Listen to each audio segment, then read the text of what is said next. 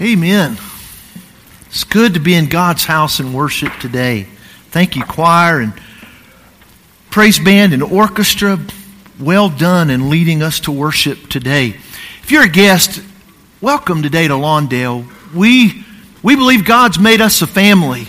We enjoy meeting together. We enjoy being a family. We enjoy having guests come in and we welcome you as a part of our family today. I hope that you'll come back after the service to Guest Central so that I can meet you. We have a small gift for you.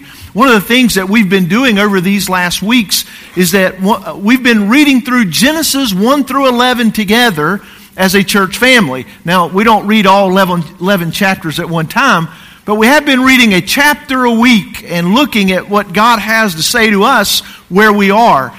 So this morning we're in Genesis chapter 9, and I'm going to ask you, as we've been doing, to stand as I read Genesis chapter 9.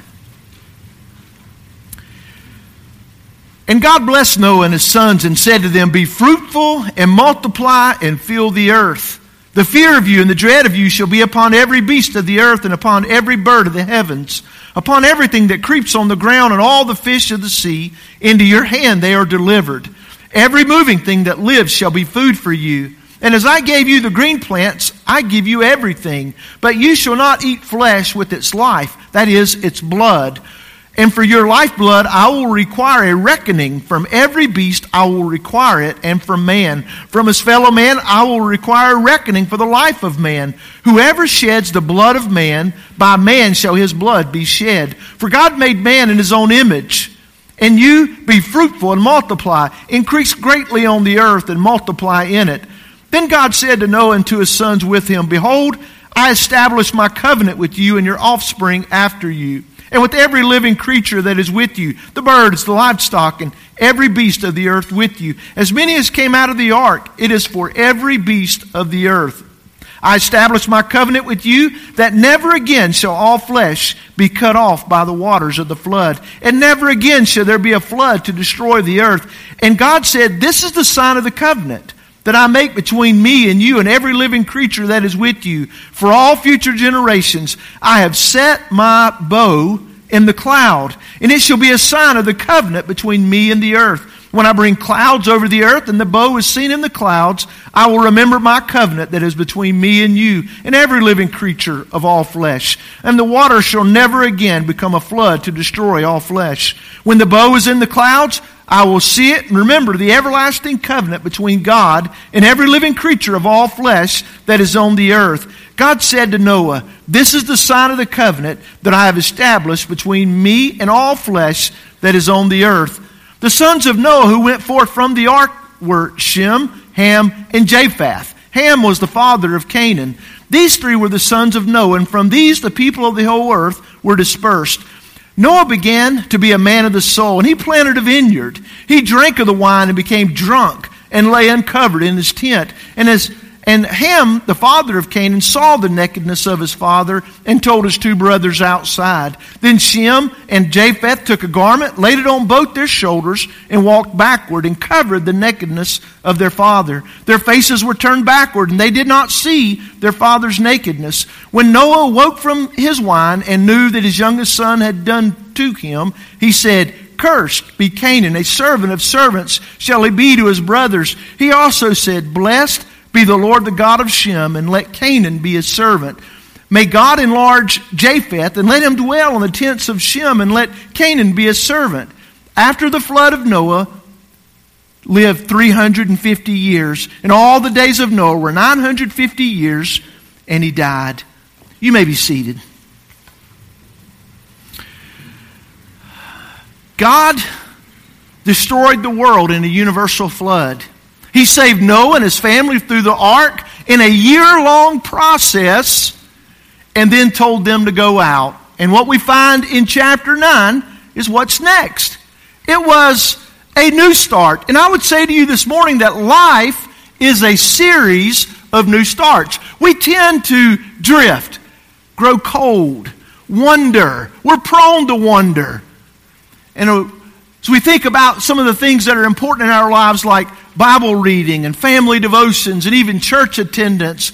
We prone to get off, we're prone to get off track and even neglect the most important things around us. In the natural world, we can observe this tendency in general. It's called the second law of thermodynamics. Listen as I read this. Some of you who are in school right now, you're studying this maybe. The second law of thermodynamics states that closed systems tend towards increased entropy, an increase in disorder. Another way to look at this is what the amount of energy available for work in a closed system is decreasing. It's normal in life for things to be decreasing, for decay to start happening, uh, for there to be a moving away from what we know to be the important things. In other words, it's, it's true in the world, and I would suggest to you it's true in our personal lives as well. Tommy Mitchell, in this article from Answers in Genesis, makes this spiritual connection to the second law of thermodynamics. Listen again. Prior to the fall, God upheld his creation perfectly.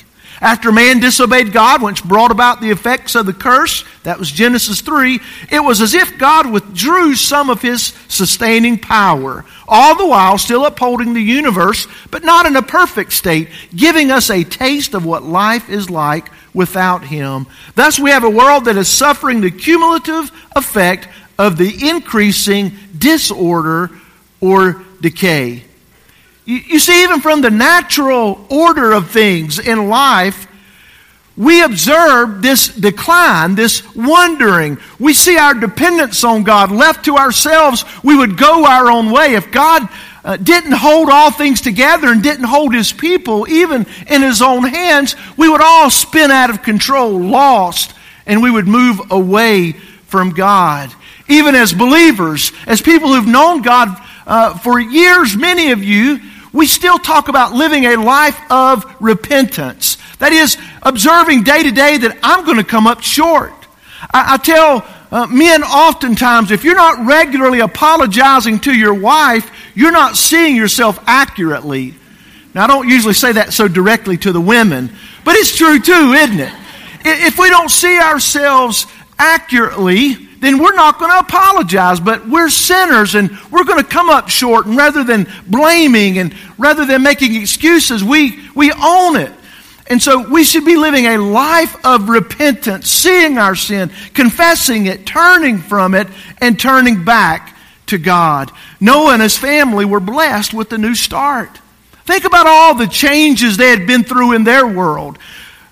120 years before the flood, God had told Noah what he was about to do and that the end, so to speak, that this world would be destroyed was coming. It took Noah about 100 years of investing time and effort and energy in building this ark. And then for one year, he entered the ark seven days before the rain. And then for about a year, he and his family and all the animals that God brought to the ark were on that boat while God sent rain from above and below, and this whole world was flooded from top to bottom, and all was destroyed except what was on the boat, and of course the fish in the sea. Life changed at each one of those increments for them. And then as they moved off the boat, God had said, Hey, this is a new start for you guys. Go now. And we pick up in chapter 9. You see, today is the day. Today's always the day. Today is my, my only opportunity that I'm assured that I'm going to have because none of us are assured about the opportunities of tomorrow, much less next week or next month. We don't even know what's going to happen on the next day. And so today is that day of new starts that God gives us. Psalm 90, 12 tells us uh, a prayer, teach us to number our days aright that we may gain a heart of wisdom. And some of you look back over this last year or two, or maybe 15 or 20 or 30 years, and you look back and you see you've wasted many opportunities and years that God's given you to faithfully serve Him. And the day is a day of repentance. The day is a day of a new start. Consider today your day Is it time for a restart? Before we see the famous bow of chapter 9, God has a message for his people. Then, and of course, we apply it now. So notice with me back in verse 1 of chapter 9 this message before God sets his bow. And God blessed Noah and his sons and said to them, Be fruitful and multiply and fill the earth. The message first had to do with production, the production of life. God, even though all these problems existed in the world, and God knew there'd be problems even after the flood, God has this uh, positive, this opportunistic, this outlook of what we have a chance to participate in and be and do in this world that He created. And so, even as we look at the problems around us, God is still telling us, marry, have kids. This is the, the common grace that God gives us to enjoy relationships and enjoy raising kids and being grandparents, even in a family. This is what God intends, and it's some of the choicest blessings that He gives us. And even for those who don't get married, even for those who get married and they don't have kids, God still has that opportunity to see relationships in a very valuable, productive kind of way. So this message had to do with the enjoyment of life and the furthering of life and giving glory to God as they produced and spread across the earth. And God also shows them the provisions of life. Up to this point, they could only eat the vegetables and the fruit of the trees. But now God is opening it up. And I, am almost expecting a pretty good rousing amen from some of you. But God opens it up, and, and, and humanity becomes meat eaters. Now, it's okay to be a vegan, to only eat vegetables. That's okay. But it's not wrong to be a meat eater either. Okay, there, it was. It's just that it can't have its blood still in it. Now, some of you I've eaten with, and I, I was watching when you put that fork in it to make sure it didn't move still. But, but in some ways, it's kind of like the FDA here. God's protecting us that we don't get some terrible bacterias, but the meat would be cooked to some degree, at least some. You know, there's got to be at least a little bit of cooking going on here. And, of course, the blood represented the life. And, and there's something significant about the blood. And without the shedding of blood, there's no remission of sin. We already see a pattern developing that God is, God is bringing sacrifices to bear so that one day we would understand that the Lamb of God would sacrifice himself, willingly lay down his life, so that we could have eternal life. God's giving a lot of freedom here, provisions for life. But then there's also the protection of life that you see in these first few verses. He said, I will require a reckoning for the life of man. God values life, not because life itself has so much value, but because people are made in the image of God. We have value because we're made in the image of God. That changes the whole dynamic. It does speak to a lot of the issues that are before us today. We've, we've seen the emphasis on conception and life in the womb and life outside the womb. And God is speaking to us about how important life is and how valuable it is. And we, we can read in verse 6 Whoever sheds the blood of man, by man shall his blood be shed, for God made man in his own image. There, there's an expectation, there's a protection of life. And some people say, well, well, how then can you square that with the Ten Commandments. How can you square that then if we're supposed to value life with a government that might practice capital punishment? But here you see the, the uh, uh, command for capital punishment here. Some will say, well, how does that deter crime? Well, someone who's experienced capital punishment will not commit that crime again. Now, I don't really want to make light of that. I'm just saying that there are consequences to sin, and God has given the government and hopefully, as we pray for our government, it rises to the occasion to practice that in a biblical uh, way that values life. And so I, I, do believe there's a biblical case for that. But at the same time, I think we have to, to fight against abortion. We have to fight against euthanasia. The, these are different situations. So the Ten Commandments says, you shall not murder, I think, when it's rightly uh, translated, not you shall not kill. there, there are times in, when the government uh, is given the right for war. We, we see just wars in Scripture. We, we see there are times that God's uh, given the government the right to bear the sword. What else does that mean but capital punishment? Even in the New Testament in Romans chapter 13. But overall, all of that's to protect life, to give people an opportunity to know God and to enjoy God. And even we as people, we're praying for peace. Why? So that the gospel can be made clear all over the world. You see, there's protection in life. And so, this message before he sets the bow is that God values life, God blesses life, God's the giver of life, and we should have that kind of respect for life as God gives us this opportunity in the days that we have on earth to live for Him. God makes a covenant with Noah and his family as you move on into verse 8. God said to Noah and to his sons with him, Behold, I will establish my covenant with you and your offspring after you. This is an act of grace. God's faithful even when we're not. God's faithful to give a covenant, even when the people who receive the covenant can't live up to the covenant. And God is going to make His covenant with a sign in the sky, with a marker in the sky, and you might could say at least six markers, but with a marker in the sky, and it's a, it's a bow, a rainbow. It's a beautiful thing. When you think about verse 13, I've set my bow in the cloud, we're still astonished when we see rainbows, aren't we? I mean, when it rains and there's a beautiful one out there, you look at social media and there are a million pictures of rainbows. I've, I've seen those before. But we're still amazed at how God created that, how God, through natural law, like so many things that He put in place, it, it's possible, it, it happens. The bow is like all of creation, it fits in the laws that He created, so we see order and consistency. God had this planned, even before he laid the foundations of the world. That's how sovereign and great, how high his thoughts are above our thoughts.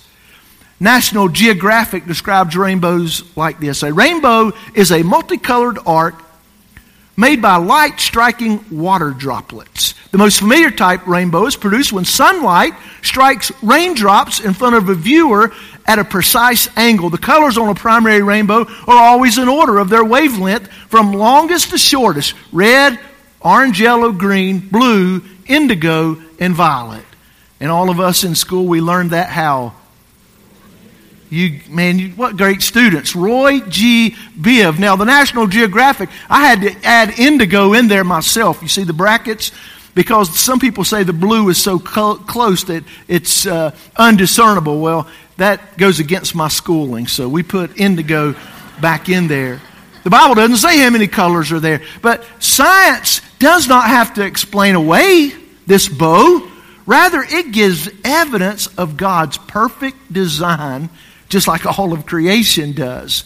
Interestingly, though, think about the bow and the military connotations it has the bow and the arrow, and even the shape of this bow. The Jesus Storybook Bible, I, I, don't know if you parents have picked up on using this with your kids or grandparents using this with your kids, but it's a great little storybook Bible for children. And I, I love how, how the writer, Sally Lloyd Jones, captures this idea of a warrior with the rainbow. And like a warrior who puts away his bow and arrow at the end of a great battle, God said, See, I have hung up my bow in the clouds.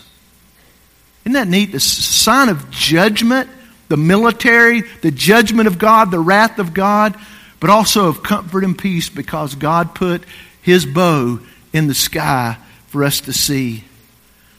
Now, sadly, some have taken this sign from God to honor disobedience to God.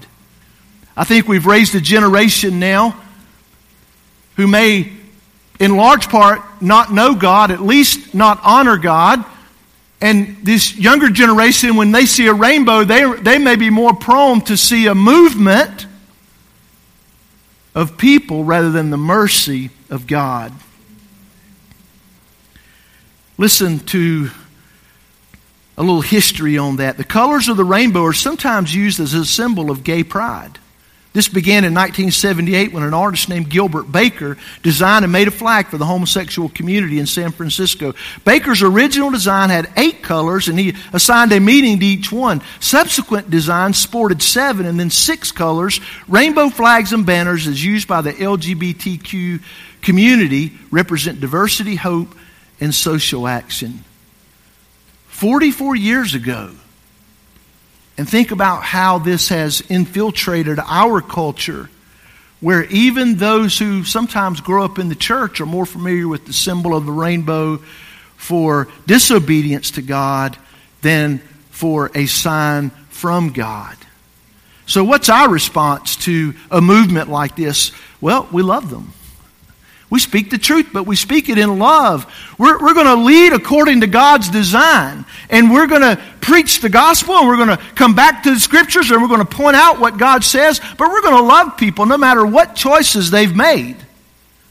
And that's the beauty of the church, and that's the beauty of Jesus. Jesus accepts us no matter what we've done in our past, but He doesn't leave us in our past.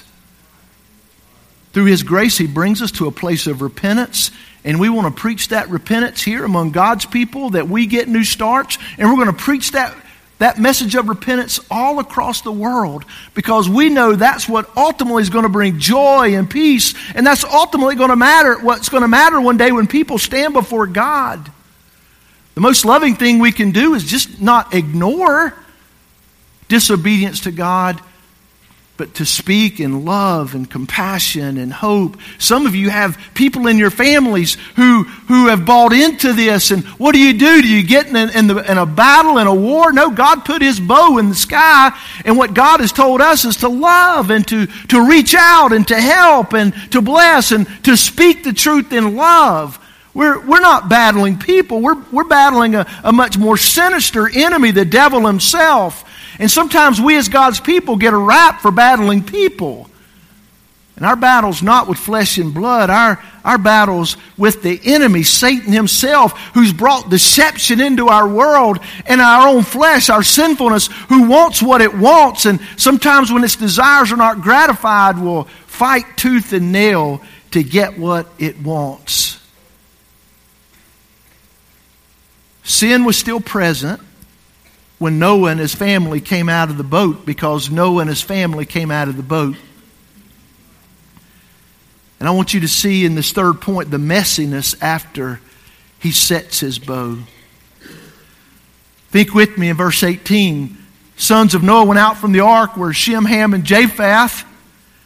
They were to disperse and fill up the earth. Verse 20 Noah began to be a man of the soul, planted a vineyard. He drank of the wine and became drunk and lay uncovered in his tent. You see, first, the drunkenness here. No wonder God forbids drunkenness. I, I, I've sat with a lot of people in my office who, who've regretted taking the first drink. I'm not saying it's sinful for someone to take a drink. I am saying it's sinful to some, for someone to be drunk. God strictly forbids it.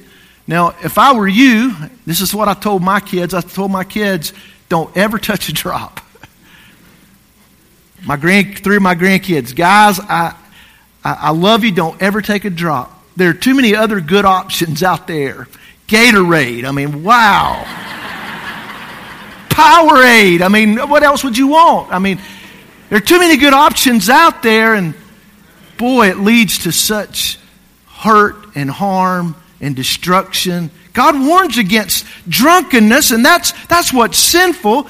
But when you, when you read in Proverbs, you see God saying a number of things about alcohol. Proverbs 20, verse 1 Wine is a mocker, strong drink a brawler. Whoever's led astray by it is not wise. And then Proverbs 23, and this wouldn't it be great if there was a book that told us how to live a wise life? I mean, we, we oh, we have one. It's Proverbs. Proverbs 23, verse 29. Who has woe? Who has sorrow? Who has strife? Who has complaining? Who has wounds without cause? Who has redness of eyes?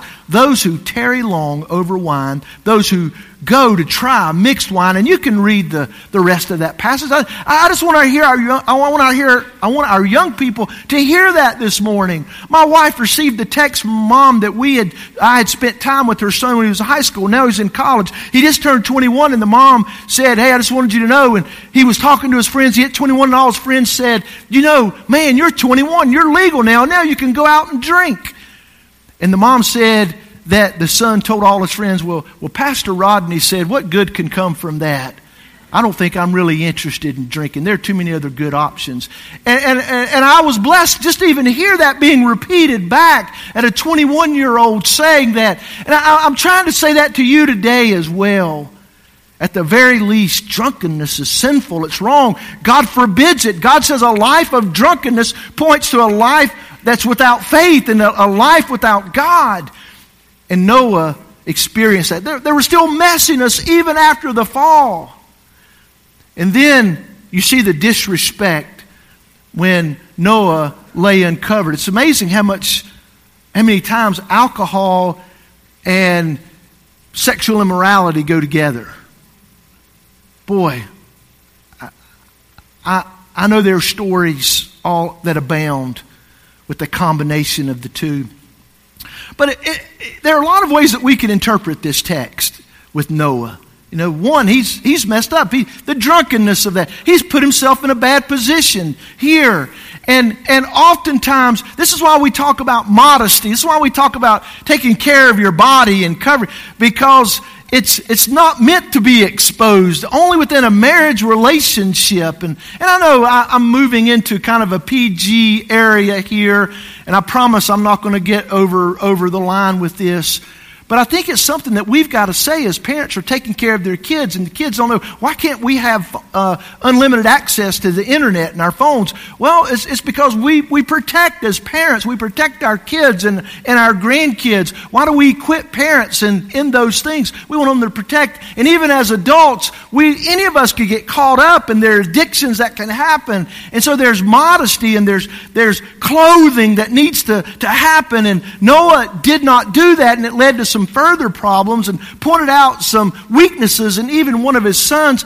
And what I think as I read this, I see more disrespect than anything else. Again, you can go back and read some of the interpretive differences of this text, but for me, it's almost like uh, Ham showed disrespect to his dad, maybe made a mockery out of him, and went back and told his brothers, and his brothers, they were not having any of that. They were showing respect, and so that's why they took their garment and backed in and covered up their dad. They were trying to show respect, even though in that moment he probably didn't deserve it. Let me say it differently. He didn't deserve it.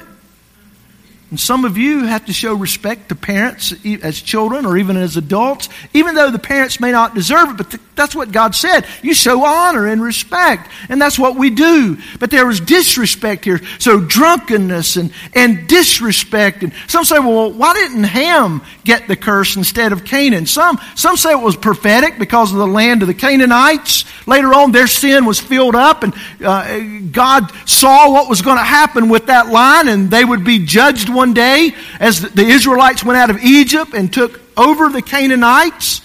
Some say that uh, Canaan was already grown up and he was already, or at least as an adolescent, and was showing signs of being a lot like his dad with the disrespect. So there are a couple of options there.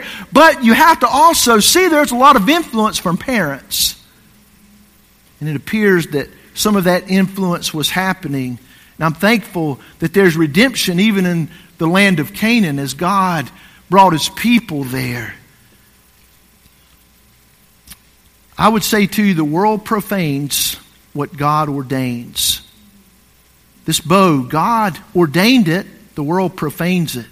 Marriage, God ordains it, the world profanes it. Even the church, God ordains it, the world profanes it. And we as God's people, we're to show respect.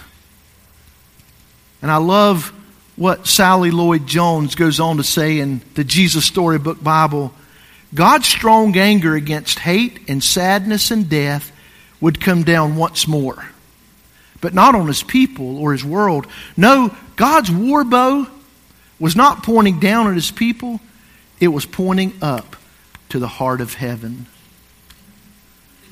You see, the next time God's wrath would be poured out, his God the Son would leave the glory of heaven and come to earth, and all of God's wrath would be poured out on his Son for the sins of all his people.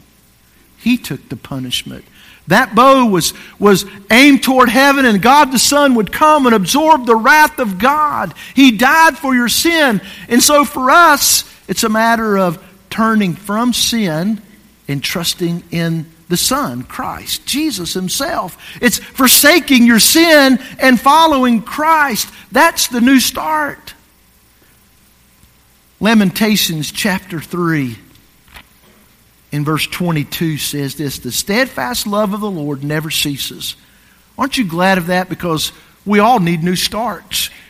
We all need new starts along the way. The steadfast of the Lord, uh, love of the Lord never ceases. His mercies never come to an end. They are new every morning. Great is your faithfulness. The Lord is my portion, says my soul. Therefore I will hope in him. His mercies are new every morning. And His mercies are here. You see, that's what I would say about the rainbow when you look up and you see it. What it should remind you of is the mercy of God. God gave Noah and his family a new start. And God promised He would not destroy the world by water again. And that the mercy of God, every time we see a rainbow, thank Thank you, God, for your mercy, that you hadn't wiped me off the face of the earth, that you've shown grace and you've, you've shown your patience. To me, the rainbow represents the patience of God, that I have another chance, and that God's not going to destroy the world by, by water again and a universal flood, but this is my chance to have a new start. Some of you just need to get back on track with your Bible reading today, and got, you, you've gotten slack. Some of you, you've let your marriage take a back burner and you've not put the priority there with your husband or with your wife, and God's calling you back. Some, you've lost ground in your fight for sin. You've gotten back in some of your bad habits. And that rainbow should say, God's patient with you and not giving you what you deserve. Rather, He's giving you an opportunity to repent and to follow Christ. Some of you need to enter a discipling relationship in your fight against sin and your fight to grow in your relationship with God. But there are others who've never come to Christ, and if you died tonight, you don't know where you would go. The wrath of God, you would receive it, an eternal punishment, because you've not received the free gift of salvation in Christ. Repent. Turn from your sin and turn to the Savior who will forgive all your sin. Pray with me. Father, thank you for the bow in the sky, how it speaks of your patience. Lord, none of us would be here today if you weren't patient. If you weren't merciful, none of us would be here. We'd all get what we deserve, which would be death and hell forever. But yet you've offered your grace. And, and when we think about the fact you set your bow, it's a constant reminder for us of your mercies, that every morning your mercies are new, and I know your mercies are new for every one of us here. I pray that you would move in our hearts and lives. Lord, don't leave us where we are. Help us to take those next steps of obedience today. In Jesus' name we pray. Amen.